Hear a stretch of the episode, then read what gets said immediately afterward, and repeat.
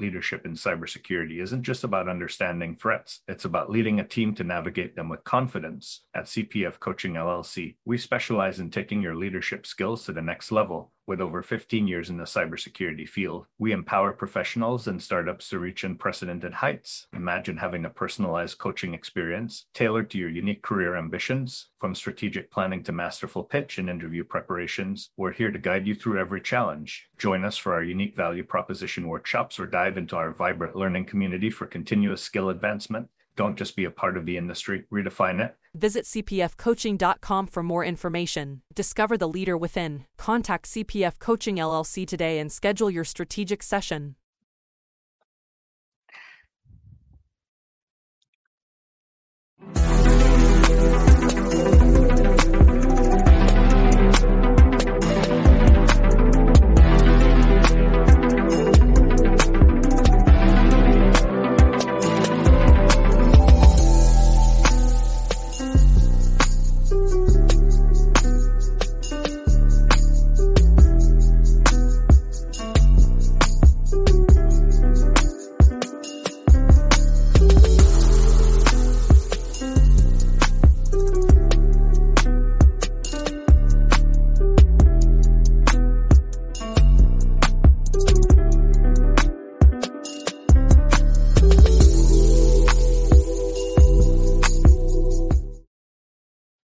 Welcome to another episode of Breaking Into Cybersecurity. Today we have Jonathan who's joining us on CISO Thursday. But before we go into him, if you are following us on LinkedIn, please follow myself, the podcast, and Jonathan. If you're following us on YouTube, hit that subscribe and notification button. That way we pop up the next time we're on. And then if you're following us after the fact, on your favorite podcast platform. Please give us a 10 star rating or five if that's all you can, and share with all your friends and family. Uh, Jonathan, welcome to the podcast. You want to give us a little overview of your background so that our listeners uh, can understand where you're coming from? Yeah, for sure. Thanks, Chris. And I'm really glad to be here. Thanks for having me on the show. Um, so, hi, everybody. My name is Jonathan Waldrop. Um, I've been in IT and in, in, security for many years, and IT for a bit longer. And then uh, over the past oh, six or eight years or so, I've, I've really started to focus in on cybersecurity. Um, but really, over the past, in my current role, in the past five years, I've really had a, a laser focus on security, um, and and and you know, really pulling in the experiences I've had as an IT user, as a customer, uh, but then also as a provider on how do we how do we really create security? How do we build these environments, uh, build the relationships to have um, security across the enterprise? Um, I got my start in the uh, the military. Um, I was in the Air Force active duty for several years, doing a, a few different types of, of things that are, you know everything from computers to radios and and navigation equipment for aircraft, and had a, a lot of awesome experience there. and as I progressed through my career, um, ended up deciding to leave active duty, and uh, and I'm sure we'll talk more about this as time goes on. But I, I joined the reserves um, in the Air Force Reserve, and, and specifically, that's really where I kind of kickstarted into um, a bit of bit more of the technical background that I've developed over the years in security specifically. Um, again, protecting networks. How do we, you know, the best way to uh, the, the good a good offense is a good defense type thing, right? And so how do we how do we best protect our environment, but understanding how how the bad guys are working. Um, and so that's that's a little bit about me. I'm, I'm active here on LinkedIn. Please feel free to follow me or connect if you like. That's that's great. Happy to do that. Um, and and really, I'm just just glad to take a few minutes to talk through my experience. Hopefully, um, that's uh, useful to somebody, and, and always glad to to build new relationships and meet new folks on these types of uh, platforms. Wow, what a interesting background, and and definitely want to dive into your military experience as well as your reserve duty because one of the things not just this podcast but there's a lot of individuals transitioning from the military and looking to IT or cybersecurity as a potential next journey for them. And one of the organizations that I help support is the Whole Cyberhuman Initiative. And there, what we do is we work with them to highlight the transferable skills that they gain in their previous lives and show how that relates to future roles. So, as you transitioned out, uh, describe your experience and how you landed where you landed. Yeah, so I um, I started, like I said, I had a, a, bit of a background in IT. In the Air Force, we called it communications and information. So really, computers and networks and radios and any any way you communicate.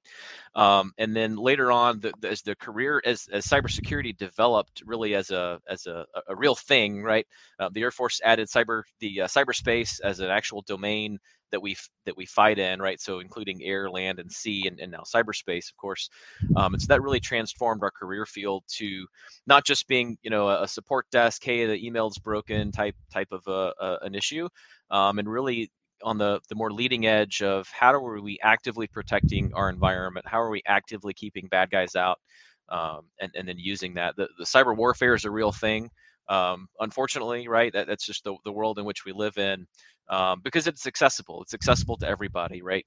Um, prior to to the cyber domain, you had to have a bunch of money to go build a plane or build a ship, um, you know, that type of thing. But now, it really anybody can be a cyber criminal, um, and it really changes the landscape of of how we how we prevent and detect uh, and then respond to those types of events.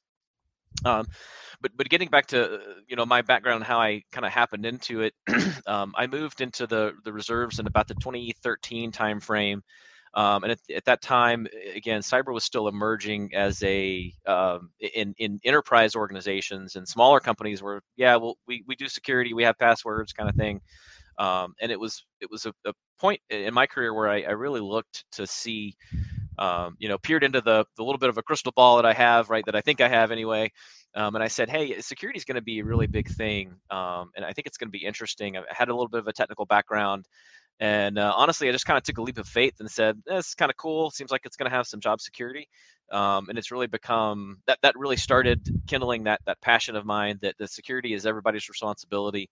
Um, we all have a duty to protect information, uh, especially when when we're handling it for other people.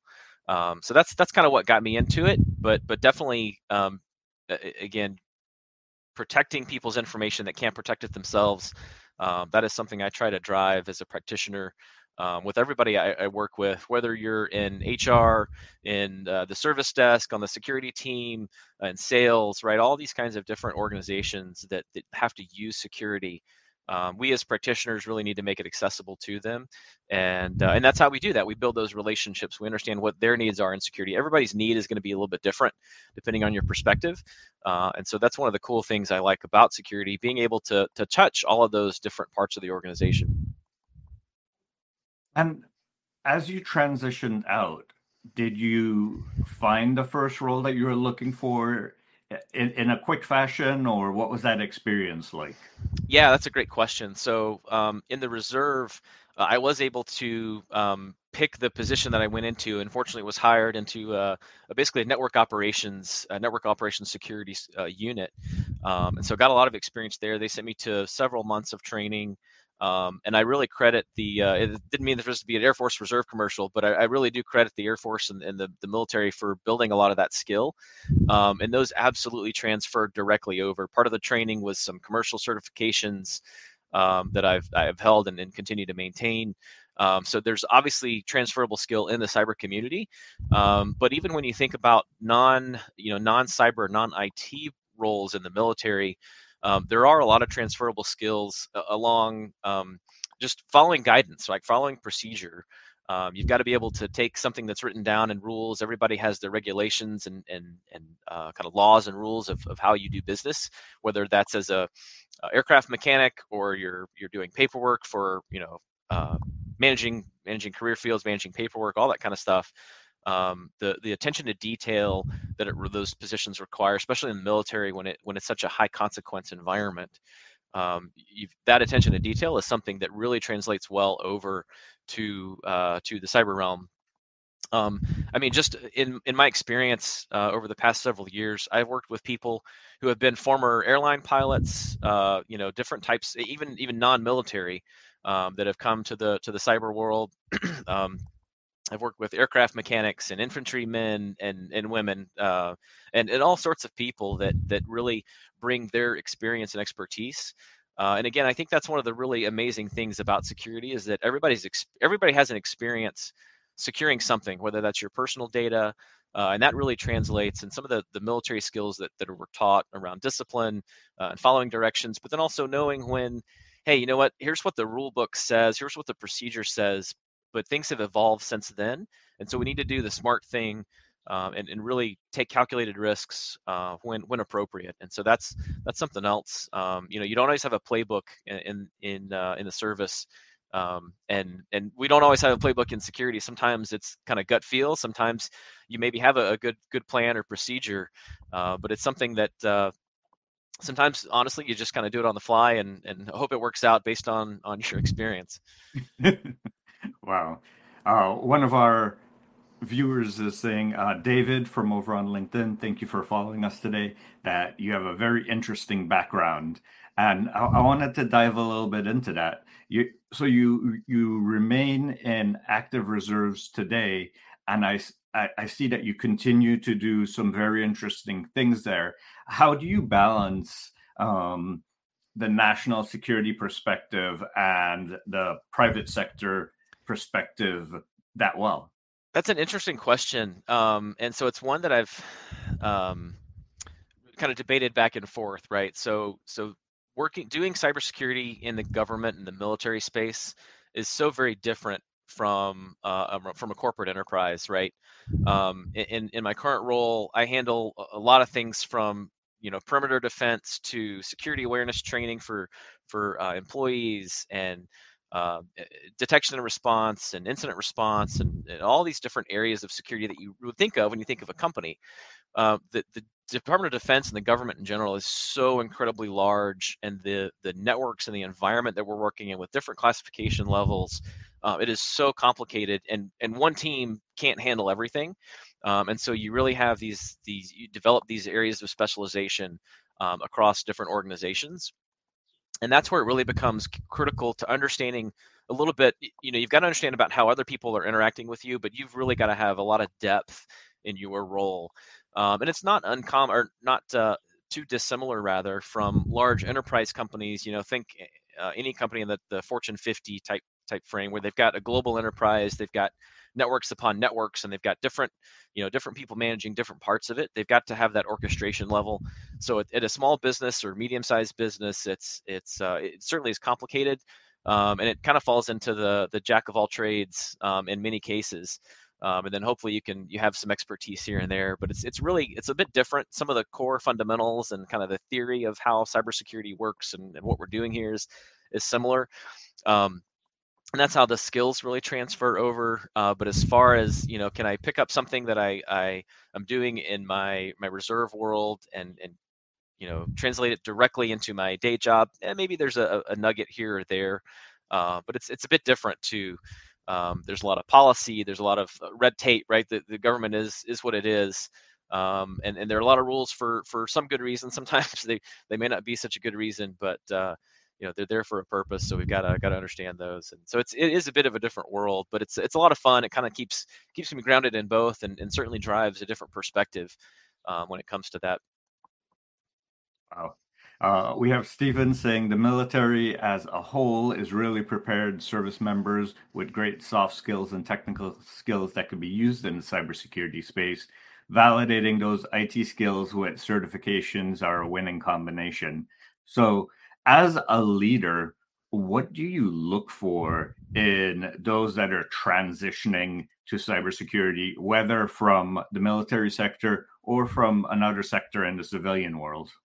Yeah, that's a great question, and, and one that we get a lot as practitioners, right? How do we grow the people that are, are are wanting to come into cybersecurity? Because we we certainly need more help. There's a lot of companies out there that are hiring, a lot of open positions, and we need really smart folks.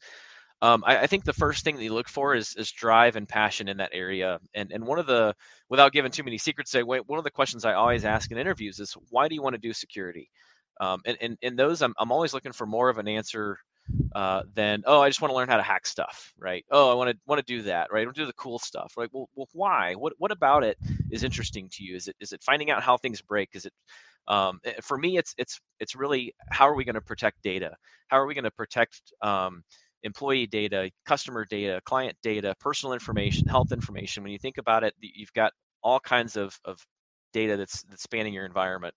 Um, and so I, all that comes back to is really looking at why do you want why, what about security is is really interesting to you, um, and then it's uh it, it, gets into you know what do you know about security right not as a, a barrier to entry but but what parts are interesting right uh, you know pen testing and incident response get a lot of attention uh, and they're they're very cool uh, parts of security that you could stay really busy there um, but there's also a lot of interesting places in security that don't require you to be able to you know decode packets and and break down uh, tcp headers and things like that right?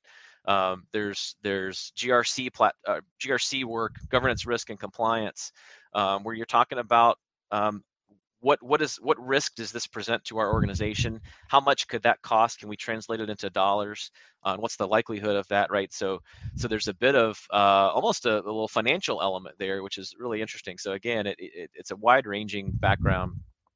Um, but but you know getting back to you know what else you look for in those those individuals um, certainly if you've got technical skill that's great there's a lot of uh, great people on uh, this platform on linkedin on youtube um, that have awesome videos out there uh, and you can learn things about different parts of technology. Um, a lot of the major players have uh, free lab environments for, for, somebody that's learning, right? Cloud environments and so forth. And so there's a lot of ways you can get involved. Um, you can even, you know, set up your own laptop. And I've done this before where you, you set up a dual boot Windows machine, an old laptop, and, and run Linux on it, right? And uh, different different uh, types of Linux that you can learn some of those technical skills. Um, and then there's uh, you know great podcasts that you can listen to and, and other shows like this uh, where you're hearing directly from security practitioners and, and what they're experiencing day to day. Um, and I also think it's real important to find find mentors, right? Who who's guiding you in that in that path? Um, and and do you have do you have a, a really trusted uh, individual that uh, that that can help guide you? Maybe that's been there before, hopefully, um, and and can can help you know ask some some good provoking thought provoking questions around around why you want to do this and, and, what's the what's the end state right?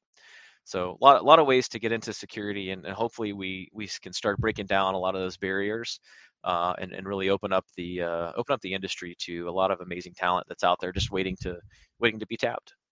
You, you spoke a lot about some non resume or non formal education ways of getting into the industry how do you work with HR, recruiting, your, your other talent management divisions to find the diamond in the rough, to find those folks that are doing these things that might not have properly displayed that on a resume, not made it through the ATS system? Yeah. Um, so I think having a great network is really key there. Um, you can bypass in some cases some of those applicant tracking systems. Um, but I also think if if you've got a, a technical skill, you should have a skills section on your resume. I think, um, and and where you have, uh, uh, thanks Gary, appreciate the comments there.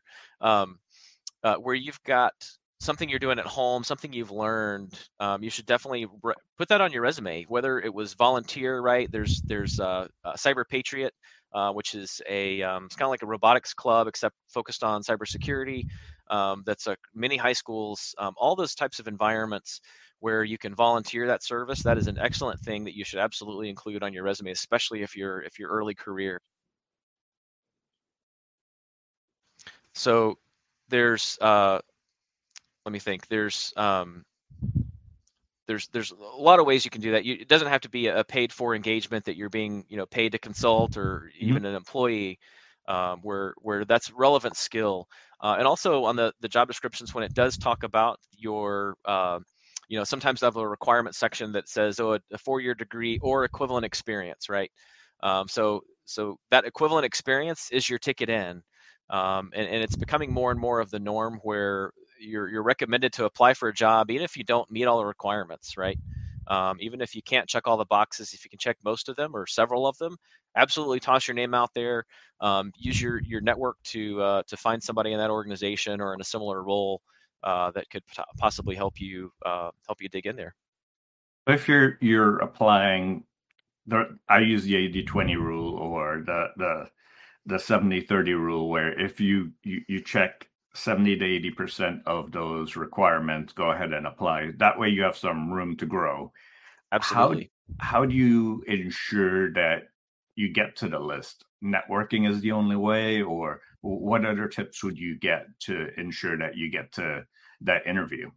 Yeah. Um, again, I'll, I'll harp on your network, right? If you if you have a connection that knows the hiring manager or knows somebody on that team, absolutely, that's a great place to get your name in the door.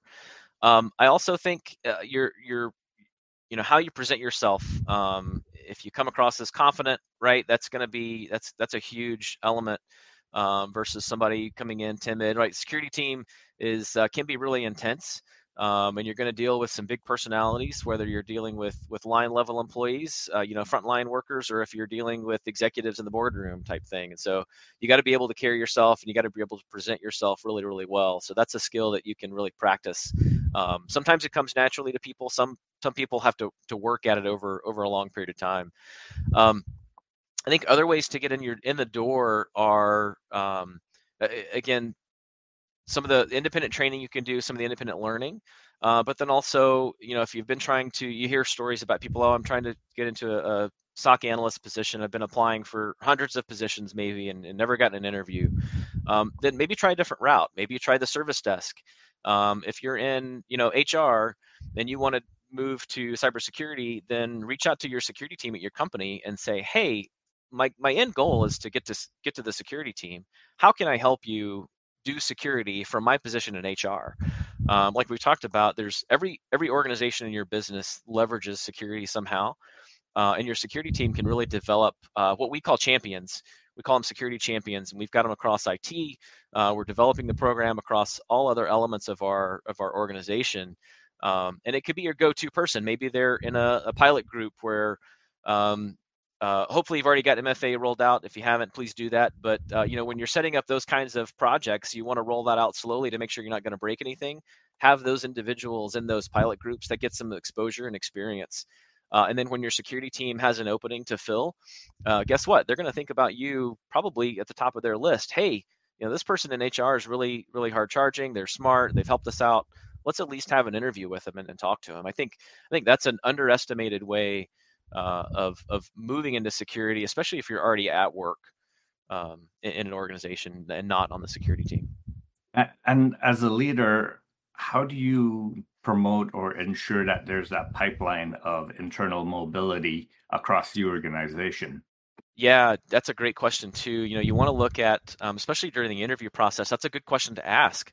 Is okay, you know, on your website, you say you, you promote within, tell me about the last person that that came in you know early career or even mid career and promoted to the next level either like a principal engineer or uh, a lead role or supervisory role or even a team manager right? Tell me about that experience and, and that's a good way to really test if the the company is is walking the talk uh, if they can meet that right?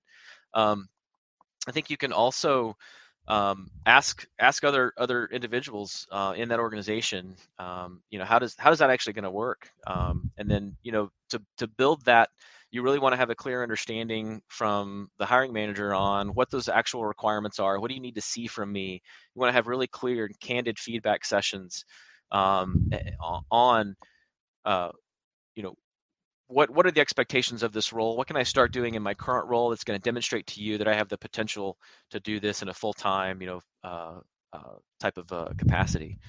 So really, those kind of clear, um, clear and very candid conversations are, are really important. Um, and that's something I think everybody needs to be better at. You know, I, I think a lot of us tend to to shy away from having very frank conversations. Um, and and there's nothing wrong with it, right? As long as you're polite about it, you're nice about it you're not going to try to insult somebody.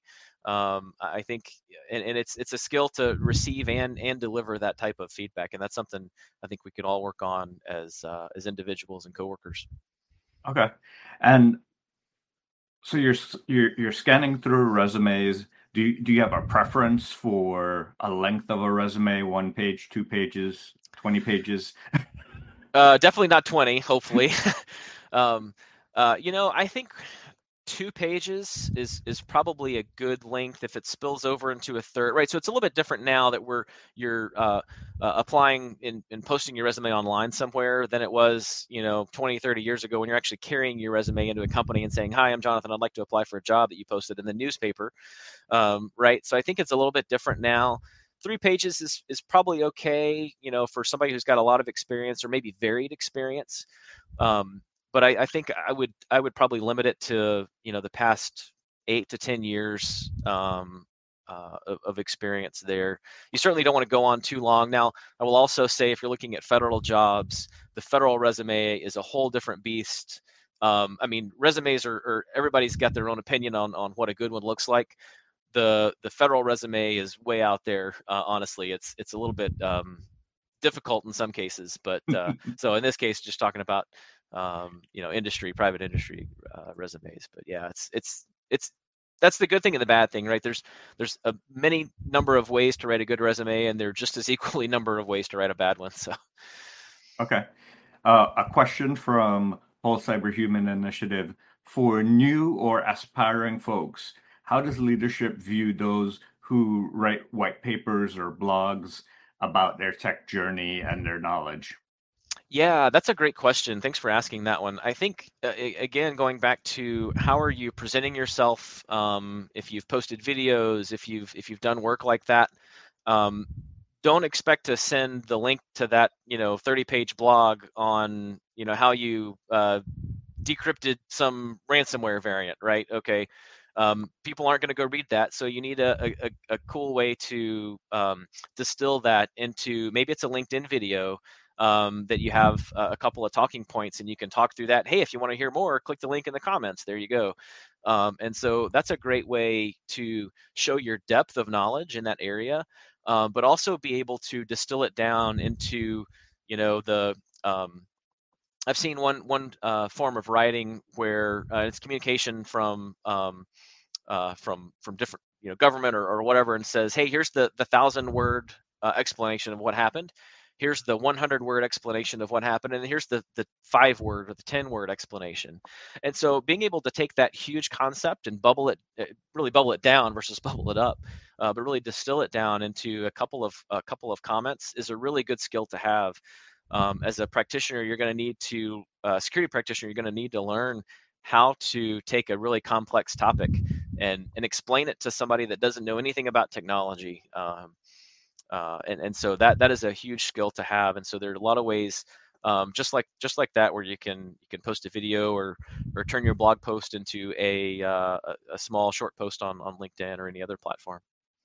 So it sounds like communication, analysis, and even marketing is yeah. such a valuable skill within the industry to get hired as well as to get your message across. For sure, absolutely. Communication is so key um, and and you know, I think as as technical people, a lot of us are, we get a bad rap of of talking in bits and bytes and acronyms and and all these kinds of of things that. Uh, I was actually on a call the other day, and and we were talking about how to solve this problem for for mail that was that was impacting uh, one of our customer groups, um, and they said we have no idea what you just said. Uh, I said, okay, sorry about that. For first of all, I didn't mean to talk over your head. Um, let us we'll, we'll take this off the side we'll figure out the technical bits and we'll come back to you with the plan on how we're going to fix it going forward. Uh, and so in some cases that's really intimidating to people that don't understand um, what what you're talking about. And so you, you definitely want to cultivate those relationships um, and the intent's not to, to make anybody feel inferior because they don't understand the tcp handshake or, or whatever you're talking about right? Um, I just think, but to your point, the communication element uh, and the relationships there that you drive with that communication is is so critical uh, to any career, right? But but I feel like especially in uh, in cybersecurity. Yeah, that that's that's something that we promote all the time, especially for those that are coming into the industry to I don't pick a topic of the week, do a blog, do an analysis on it. Not only do you yep. keep up with what's happening, but you can also then show that as a demonstration of your knowledge for leadership to see. Absolutely. And in so if you're in a, a security position, um, maybe early career, and you're looking for that next promotion, um, find something that you did at work. Find uh, an an, uh, an event you responded to, um, and and work up a slide or two to to show at your next team meeting or whatever the the uh, uh, however your, your team meetings work, right? If it's slides or, or whatever else, work up a, a, short five or ten minute presentation and talk about what you did, what happened, what you did, and and how you resolved that problem.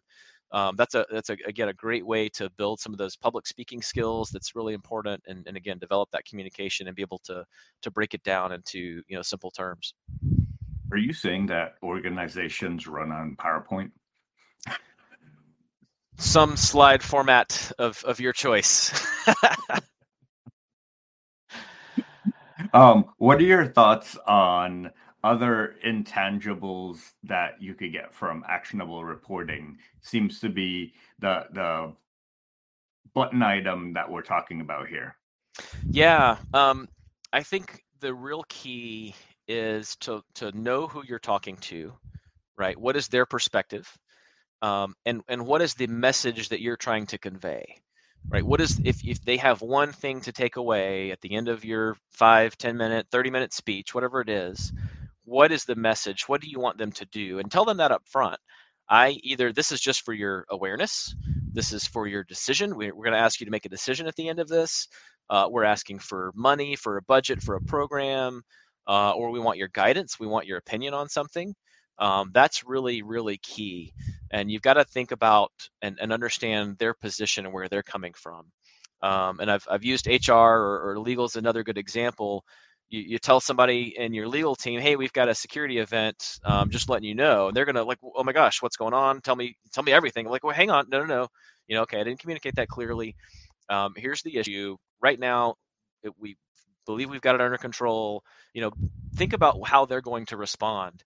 Um, and, and and speak with your audience in mind. Uh, again, and that's another case where you don't want to use uh, big technical terms because you do that and you're going to scare the the uh, the socks off of anybody that you're talking to. So, talking about big technical terms and words that have potentially different meanings across different groups, how do you ensure that you're you're communicating that proper message uh, to to different practices that for example hr might have a meaning for a word legal might have a meaning for a word and security might have a, a slightly yeah. different meaning for that same word Absolutely. Um, and that's that's really challenging, right? And so in, in those cases, um, you just got to be super, super clear uh, and and speak very plainly when it comes to that.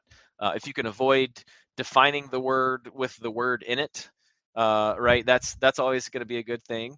Um, but uh, you know, if acronyms are, are, are a common way that that people get things mixed up, right? Um, and and so so don't use acronyms when you're communicating um, not in email. It's really easy to type it out. And uh, if you if you do have slides, I don't know if anybody uses slides anymore or whatever. Uh, but but you know, cut cut out that. Be able for that document to stand alone all by itself. Um, that doesn't require your your talk track with it. So really, really try to break it down. Uh, and then, you know, that might be a, a, good instance where instead of sending an email, maybe you need to have a quick phone call. Uh, maybe you need to talk through the issue rather than fire an email off and, and see what they come back with, right? So a lot of ways to uh, to communicate effectively. Slack messages or or whatever kind of short message internal platform you're using. Um, sometimes those emotion and, and tone isn't conveyed well uh, via just text alone, uh, and so pick up the good old fashioned telephone uh, or or have a call and and talk through that or add some gifs or some emojis. Yeah, to, there you go. To, to, to help ensure you're sending the same message. Add the right kind of emotion to it. Yeah. Yeah, yeah. But you said a, a, very critical point there with the documents to be able to stand alone without your talk track. I, I think that's often overlooked that you you shouldn't have to explain your document. And it's something that I still work on today. Absolutely. It is a skill that for me is in in constant refinement. So at the same time the document needs to stand alone it does not need to be a five paragraph essay on your slide that you're handing to your boss or your executive, right? Um, it, it's it's got to be able to stand alone, but it also has to be clear and concise um, because they're not going to sit there and, and, read it all. They're going to ask you to to come over and explain it to me anyway. So, uh, so as you you you've got you spent all this time, you've recruited, you've interviewed, now you've hired someone what do you do to create that pipeline of growth inside both to keep them with your organization but as well grow them within the organization yeah uh, so that's a great a great uh, thought kind of exercise on, on how you do that, right? So you you you got through the the hiring process, um, which in some cases can be really lengthy. Hopefully, you've got flexibility in your hiring, so you don't have to spend six months trying to hire, you know, one one person, right? Um, that's also something that you should consider on as how long it takes you to hire people, um, because the longer it takes you to hire, the more difficult it is when somebody decides to leave um, and and move on to something else. And and so you you've got to have the the right environment um, across that that pipeline, if you will.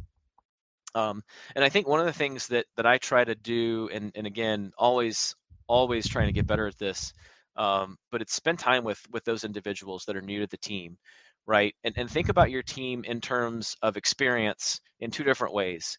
Um, their their overall career experience, right? How long have they been doing X? How good are they at engineering or whatever the case may be?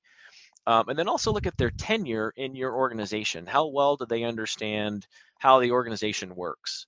Um, and so I think about that in, in those two different ways. And so one of the one of the um, kind of informal programs that that we do is we've got pairs of people who are entry, you know, early career um, that have been at the company their entire career, maybe two, three, three, four, or five years, whatever the case may be. And then we've got senior people as far as their career goes that are that are more mid or, or later in their career that have you know 10 15 plus years of experience. And you can really pair those people up um, because they're at two opposites right? The the experienced person who's brand new to the organization doesn't understand your business model maybe um, uh, and those are really critical things. And then uh, obviously the the more experience can can teach and mentor from a technical perspective um, the the younger folks or the the less experienced people um, I think that's really really mis um, I don't say misunderstood, but but uh, um, I think we could focus more on that on securing the business, right? That's what we're there for is to secure the organization and understand how they operate. I think that's that's really important. Um, the other thing I think is is just having clear communication on your team, right? If you're the the leader, the manager, um, people should be able to to bring bring a problem, bring a challenge to you. Um, and and you know you certainly want to want to to solve those problems at the right level and afford the the managers the experience to solve those problems before you take it to a director. Um, but don't let problems linger, right? They don't get better with age.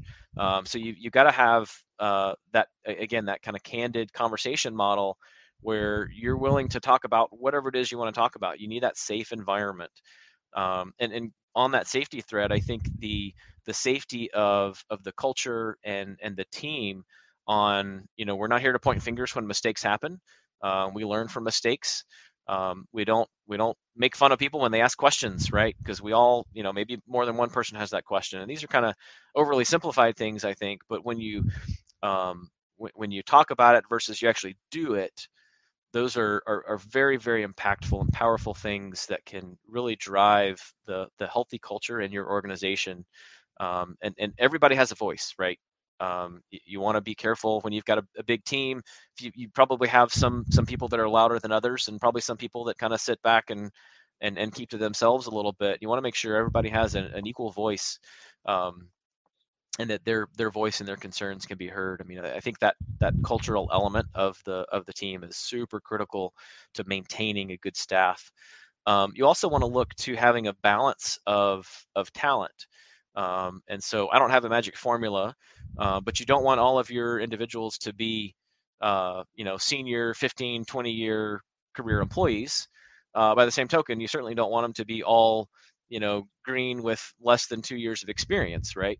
Um, and so you need the you need the the balance there to give the senior people the opportunity to mentor and coach the younger folks on your team and the less experienced team. And so um, again, I don't have a magic formula. I wish I did. I could probably sell it and retire. Um, but but having those uh, those internal relationships across your team uh, make sure your your uh, SecOps or your DevSecOps team knows what happens on the engineering side or the incident response, um, right? You know, how do we write secure code and how does that relate back to our incident response process? Develop those kind of cross organizational uh, relationships as well. And building that kind of framework is tough. It takes a lot of time. Uh, but I think you'll really see a lot of rewards uh, when you when you take that approach to to managing your team. Nice, nice. I, I, I love that well-rounded approach, and I think one of the interesting aspects of that the senior junior mentorship pair is that the juniors can call out those this is the way it's always been done situations because the seniors that's how they've been doing it. Like yeah. it's it's normal to them. It's a habit to them. And now someone with a fresh set of eyes can call out like why are you doing it this way? or things have changed. Like have have you seen this new tool? That this does this really cool thing that will help um make that more efficient or whatever and that, now you can have that fresh input from the juniors that yeah. have been maybe out there looking at the, the fresh tools to to show oh this is where i can shine absolutely. I think you hit on a great point and i've even seen it to the like the feature level on a system. You've got somebody that has implemented the system in your environment that platform if they run it and they've got it finely tuned they, it's doing just what they want it to do uh, and then somebody new comes in and says oh what does that button do? Oh we've never uh, we don't turn it on it's, uh, we don't do that. Like oh no that's really cool. Hey look it just saved us you know two hours worth of work. Oh that's that's incredible right? So fresh set of eyes is is always always valuable no matter your experience level no matter how much you know about the the technology or, or whatever it is so uh, and, and, that goes back to having those those open lines of communication and, and having that safe environment so that individual feels empowered to speak up uh, and then that senior person can can uh, you know take that to heart and say oh, gosh you know what i missed that um, that that's going to help drive me to be better. So it's going to make the organization better all the way around.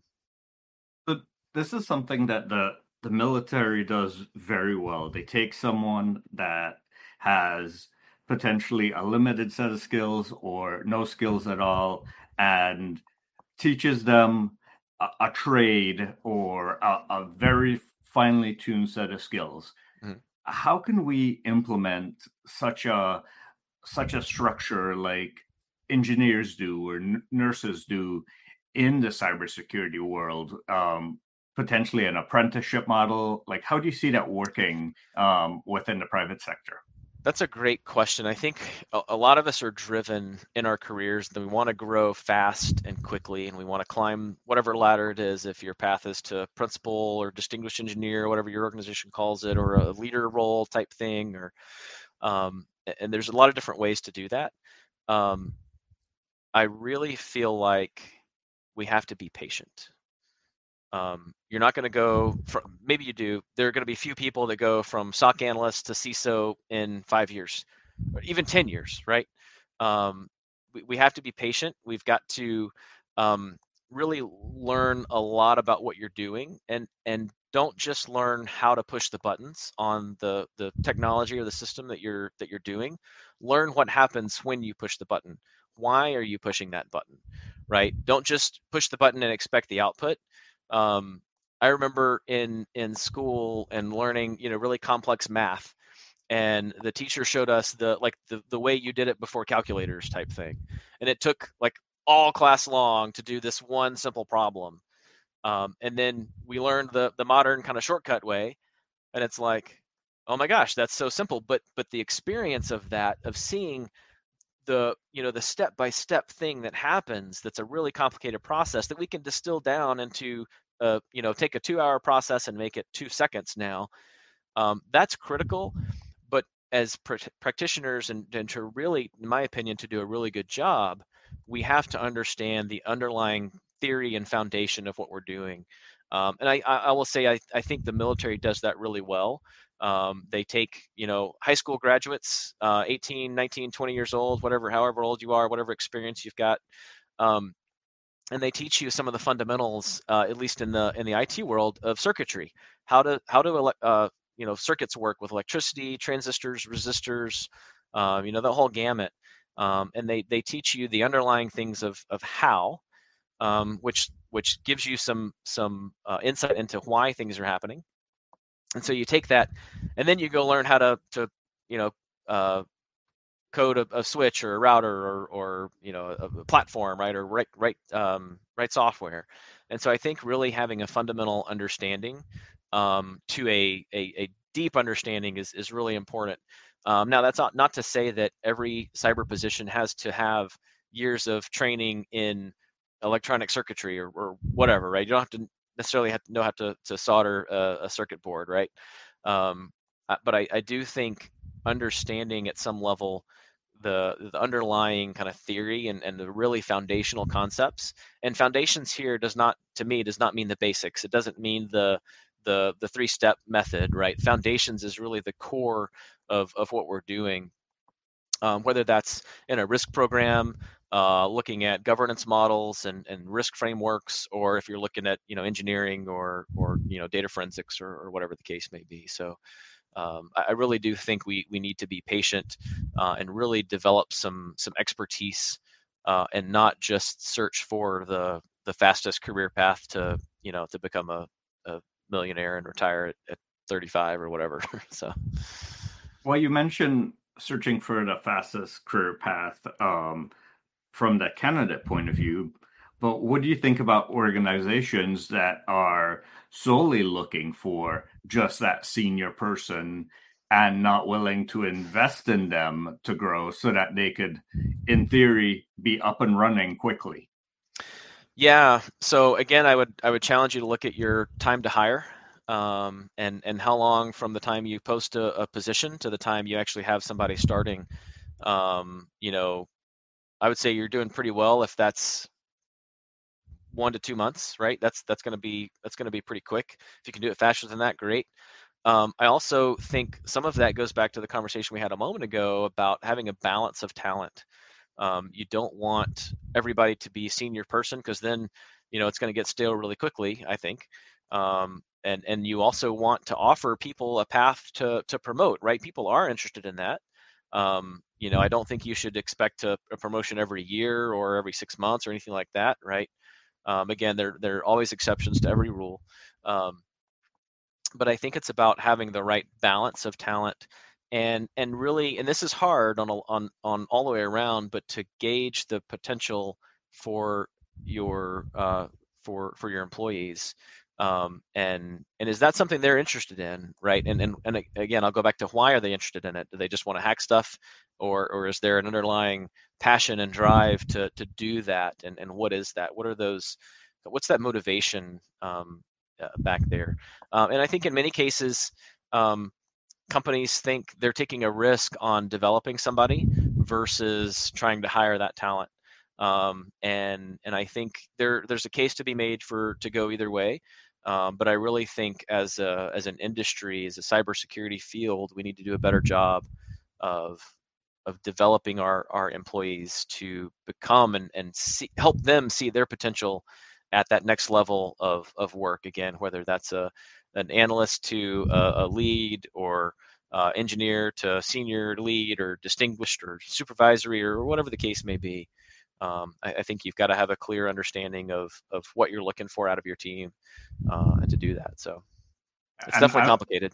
Yeah, I, I, would add, in addition to your time to hire, also calculate time to when you're fully on board because there's absolutely onboarding and ramp up time, which could add another one to three months depending on how complex the skills are. So would it would it have been better to hire a junior and a mid instead of that one senior? And then you would have had not only resiliency in your team by having more people but you also have additional variety and context on the team as well. Absolutely. That's a fantastic point. Fantastic point. Okay. As as we approach uh, the end how do you work to develop leadership on your team? Because you're you're gonna find another role you, you might want to retire. Like how do you grow that that resource now that's been in your organization to succeed you? Yeah that's a fantastic question and one we don't talk about enough right? Because in a lot of places leaving an organization is is you know just frowned upon, if you will, right?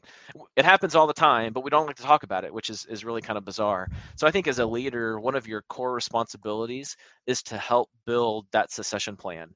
What does that look like?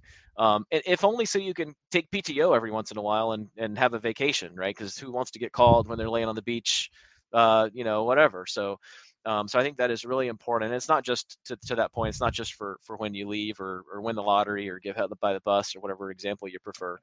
Um, and I, I think that's something that your your leadership should should really be focused on. Developing leaders uh, also takes time. Um, and I actually said it in a, a, post earlier this morning, but leadership is not a, or, or, leader is not a title. It is a thing that happens and a thing that you do. So anybody on your team can be a leader, whether they are entry level, early career person, um, or they're the senior, you know, CISO type type security leader. Um, and I think understanding that is is really key. Um, as far as building that succession plan, um, you know, to to really develop those individuals, that does take some time. Again, um, you want to have a good plan around what their strengths are, uh, areas for improvement they are, and then what opportunities are occur in your organization to give them those opportunities to develop those skills.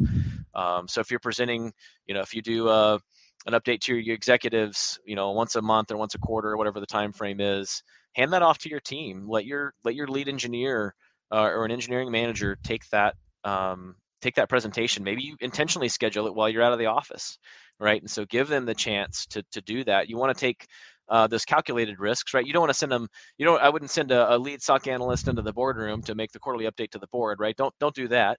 Um, but but look for opportunities where you can can give them what we call stretch assignments and so it's a little bit out of their comfort zone don't leave them unprepared right but but help guide them down that path help them help you know help build the slide or build the the delivery whatever the deliverable is rather um, and and talk through that um, and i think you can also look for projects in the organization that that uh, that span your team and span different different organizations in the company to give them some of that experience right? Because as as the a team lead or as a, a, director or as you go up you're not just a leader over your team you become a really you become a leader in the organization um, and, and your voice carries weight across across that organization and so you've got to develop that they have to have those relationships with with legal with hr with you know whoever whoever the the, the, the um, team you're interacting with is uh, you definitely need need those relationships and they have to have those uh, the, the ability and the time to do that. Uh, and I think that's one thing, or another thing, rather, I should say that that we we don't focus on enough is building the relationships outside of of our security team uh, or outside of IT even, uh, because you think, oh, it's you know we're we're in IT, you know, and, and a lot of us are in IT, and myself included for good reason. There's there's some level of comfort I get behind sitting sitting behind my screen, right? Um, but I, I, really challenge you to get up and, and walk around if you're out in the office, or you know, call somebody um, that you haven't worked with lately that's that's not on your team. Maybe they're in HR, contracts, or again wherever. Um, develop and cultivate those relationships, and make sure that you're introducing uh, the folks on your team. Um, so I've, I've, I've put a lot of this in the context of of uh, if you're a leader, do this.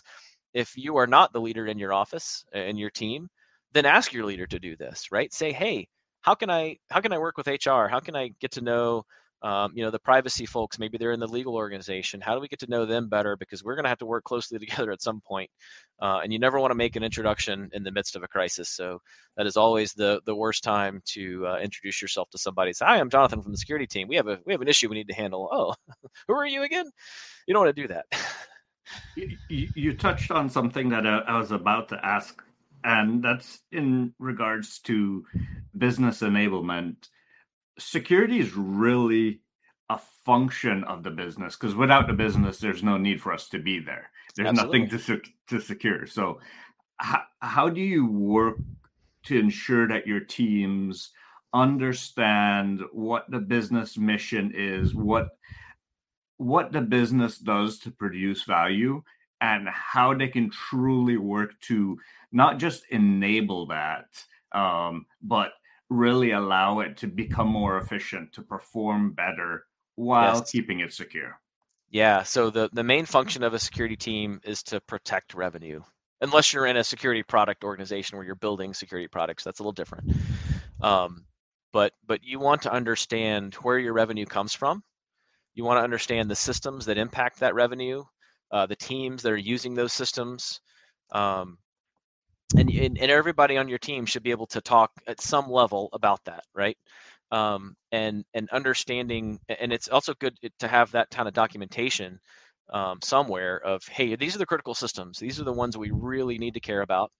Um, and so you you take that and and again, that's where you you give these your, your team members opportunity to work in these kinds of projects um, and you think about how do we protect revenue well you protect it by you know avoiding uh, and, and defending against a ransomware attack right? That that's pretty obvious. Um, but when you think about um, building secure code right D- doing that from scratch from the beginning early stages of code development uh, you think oh well that's actually going to take time if we have to go rework code now um, and delay the release and maybe delay that that new revenue stream um, that's coming out but i would i would challenge you to look at it from a, the different perspective of if we fix those bugs now we're not going to have to do that later and and we can have uh, a faster time to producing feature rich applications that are going to help drive the business that are going to give better metrics or make the process faster whatever the case may be. Um, so it's it's looking at it from creative ways and i think you know one of the analogies that is often used is that the business is a race car the indycar engine right and security is the brakes. And and don't think about that as we're trying to keep the business from going forward. We're we're trying to help guide them and and understand hey there's a risk coming up. Here's a corner. It's really tight. You need to ha- hit the brakes a little bit so we don't run off the track. Um, and so i think when you can when you can take that perspective and build high quality uh, security platforms with your customers in mind uh, it's going to make them a better security partner because they're not going to try to find a way to work around security right um, they are going to incorporate it as part of their process and you need to understand what their daily processes are uh, and what their pain points are. Um, uh, you know, a lot of times security professionals say, "Oh, you got to do it because I'm security and I said so." Right? That's that's not the right answer. Um, we need, to, or or no, you can't do it at all because I said so. Right? That's that's the worst answer. Um, and and we've got to find the ways to work with those organizations to uh, uh, to understand again where are they coming from what are they trying to achieve and how can we help them do that quickly uh, efficiently uh, but also in a secure way that that protects the organization and, and again protects the the revenue that we're trying to trying to drive. Um, that that's so spot on. Uh, we have a, a great comment from one of our listeners. Ellie mentions, "I'm I'm from the SOC. Come with me, Mr. CEO, if you want to survive our disaster recovery plan and the Terminator voice. But then they mentioned threat modeling early, fix terrible code in the future. That that's true not just for code, but for any business process. I think yeah. often we focus on threat modeling just for the code, but we have to threat model everything. What can uh, go wrong? Yeah, exactly. Absolutely. In, in, the process, in everything, and I think once we can do risk management with that threat model approach, it, it helps everyone. And if we can take in um, threat intelligence, uh, risk informed decisions from everywhere, it just makes things so much easier. Absolutely. Absolutely. Identify risks up front and, and figure out what you need to do with them. Whether you can offload it, you need to fix it somehow, or you can ignore it. Maybe. Who knows? or, or just accept it. Yeah, and and be prepared to accept it, not when it happens. yeah, thank you. Don't, don't, ignore risks. You you might decide to accept them and then write that down and, and make sure the right person has uh, accepted that risk, so you're not accepting a risk on behalf of your company. I mean, you you, you can ignore it, but it it, it I would recommend it. exactly, exactly. So, Jonathan, we're, we're, we're coming around to the end. Um, let's pretend this is the future someone else is watching this in the future and they want to become a leader just like you, uh, what advice would you give them? Develop relationships. Relationships are based on trust and communication, um, and and you've got to have authentic relationships. Um, there's a lot of talk now about you know return to office and in a almost post COVID world. I mean, COVID's still a thing. It's kind of heating up again. So we kind of, it's off and on and off again. Um, I think really, really focus on developing those relationships, whether you're in person or if you're interacting over a uh, some sort of collaboration platform. Um, you've got to have relationships to do that and and to to build that influence. Um, and I think the best way to do that is to put yourself out there, volunteer for things that that might be a little bit uncomfortable. Um, you know, talk to your your manager, your leader about that. Uh, find a mentor that has been there and can help guide you on that path. Um, there's a lot of ways, but also I think it's it's be patient, right? Um, you, have got to, you, you, the worst thing that can happen to you is hey I, I want to be a leader and you get put into a, a, management or some sort of leadership position before you're ready and then you fail and it, it can be really hard to come back from that. Um, that's not to scare anybody off but but just be be cognizant of of what you're asking for and, and really have some some very candid down to earth conversations. Um, i love my job I, I love what I do in my, my career that I've that I've chosen. It's not always easy. It's not always stress free. Um, but I, I, again, and, and actually kind of circling back to the initial uh, one of the initial comments we, we talked about was was understand why you want to do it, um, and why do you want to be a leader? Uh, what is it about that that uh, that that can drive that? And also understand that just because you're a leader doesn't mean you have to to wear a hat that says you're the director or the the CISO or the CEO or whoever else, right? Um, we need authentic leaders across the board, and, and you can do that from whatever chair you're sitting in right now. Well, perfect. Thank you, everyone, for joining us for another CISO Thursday. Follow us on LinkedIn, um, subscribe, and hit that notification button on YouTube, and then give us those 10 stars on your favorite podcast platform and share us with your friends and family. Thank you very much, and have a great day. In the rapidly evolving world of cybersecurity, your business needs a guide that's as dynamic as the threats you face. CPF Coaching LLC delivers unparalleled expertise to elevate your cybersecurity startup or business with a decade and a half of specialized experience. We're not just advisors, we're your strategic partners in growth and risk mitigation. Our tailored advisory services range from immediate hourly guidance to comprehensive three or six month packages, all supported with encrypted messaging for real time assistance. For more information, cpfcoaching.com is your destination. Forge a path to success and distinction in the cybersecurity landscape. Connect with CPF Coaching LLC today and secure your business's future